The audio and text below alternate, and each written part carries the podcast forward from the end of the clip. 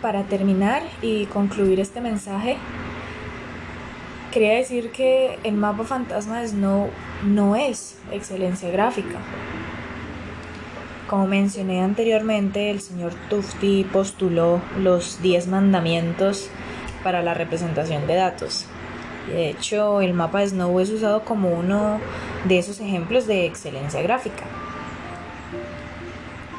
Ya reciclando una de las ideas que postulé en los videos, em, el mapa de Snow no demuestra lo que quería demostrar. ¿Esto por qué? Por la misma razón por la que no es excelencia gráfica y por un problema que el mismo Tufti alega que tienen este tipo de mapas, y es que no muestra la densidad variable de la población. ¿O es que no es necesario tener en cuenta la cantidad de personas que viven en el área y están en riesgo de contraer la enfermedad?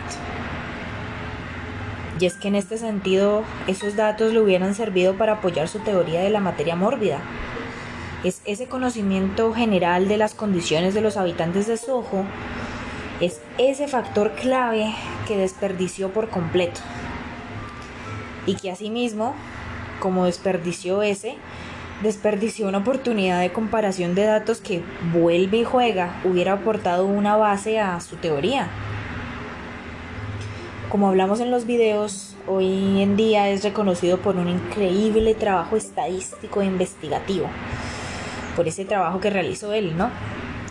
Él, entre muchas comillas. Aún así es esta comparación. No, no. Es esa ausencia de comparación de datos. Piénselo bien. En las zonas más ricas, por ende más alejadas del río y con menor población, claramente no tenían esos olores nauseabundos que sí poseía el centro. Cabe destacar que Londres a finales del siglo XIX era la ciudad más poblada del mundo.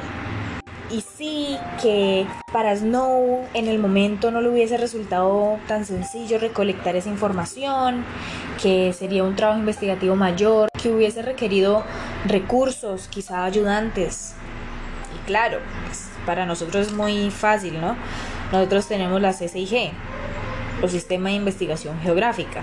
Nosotros podemos ver una imagen infrarroja del mapa fantasma sin ningún problema.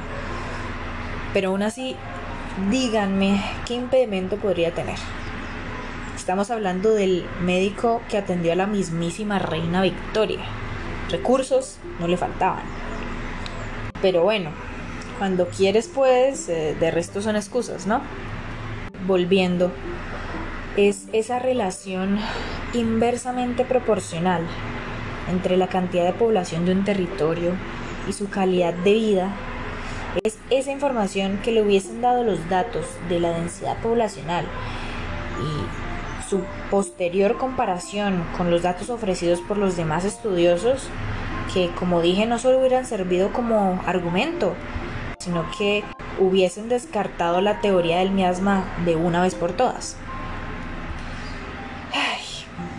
Por último, y como se intuye de la historia, especialmente hablando de los videos de La ciencia no se hace sola, Snow no tenía la intención de compartir su éxito, o al menos no parecía tener esa intención.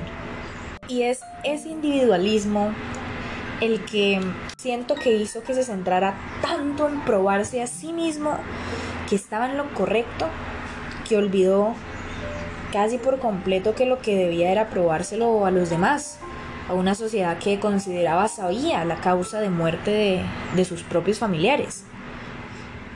Y esto terminó desembocando en un mapa infundamentado. Claro, desde las reglas planteadas por nuestro Dios de la representación gráfica, Tufti. Casi se siente como cuando sales a la carrera y a las tres cuadras después mierda, el tapabocas. Pero como dicen por ahí, Dios perdona.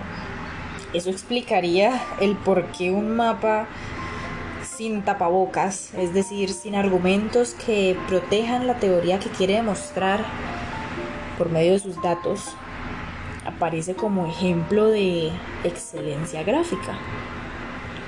Claro, habrán quienes dirán que en realidad esos datos no eran requeridos, no eran necesarios, eran información extra que no afecta en nada al, al propósito del mapa. Bueno, pues si estás diciendo eso, siento que no me entendiste bien toda la cháchara que acabo de dar. Que no es uno de los mismos mandamientos de la excelencia gráfica o principios de la excelencia gráfica el que dice que un gráfico perfecto debe contener la mayor cantidad de datos posibles. Y sí, ahí se entra en un tema muy amplio, teniendo en cuenta que muchos de estos principios de la excelencia gráfica puestos en un solo mapa son muy difíciles de lograr. Pero eso ya es un tema aparte.